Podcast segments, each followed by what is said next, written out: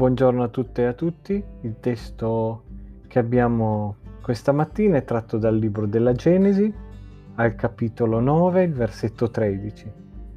Dio disse, io pongo il mio arco nella nuvola e servirà da segno del patto fra me e la terra.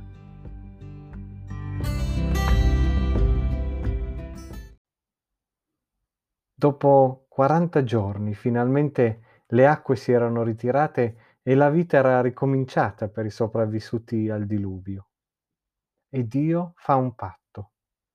D'ora in poi nulla accadrà più alla terra per sua mano.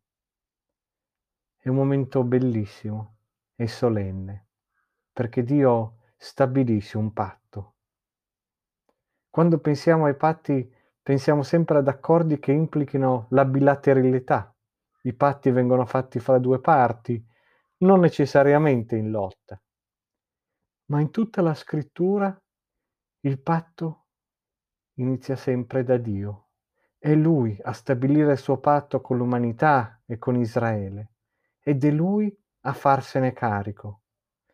Dio fa un patto con Noè e i suoi discendenti, cioè tutta l'umanità intera, e sancisce che nonostante la sua peccaminosità, nulla le succederà.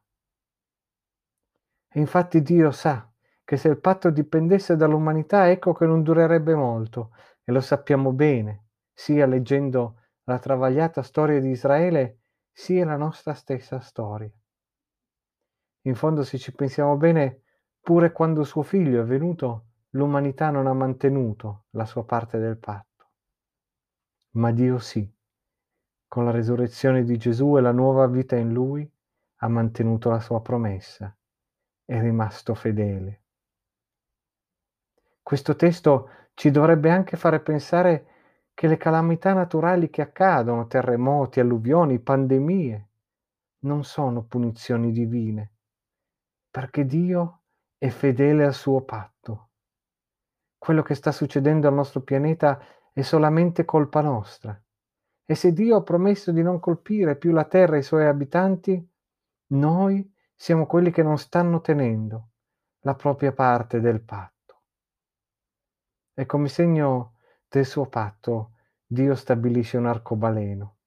Per ricordarsene, dice il testo, ma anche per ricordare a tutte e a tutti noi, ogni volta che guardiamo un arcobaleno, che Dio è fedele al suo patto e non ci abbandona mai.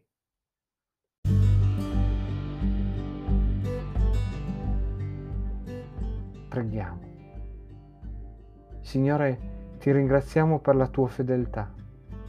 Oggi vogliamo vivere questa giornata all'insegna della nostra fedeltà a te. Dacci di esserti fedeli in ogni momento. Nel nome di Gesù, che è stato fedele fino alla morte. Amen.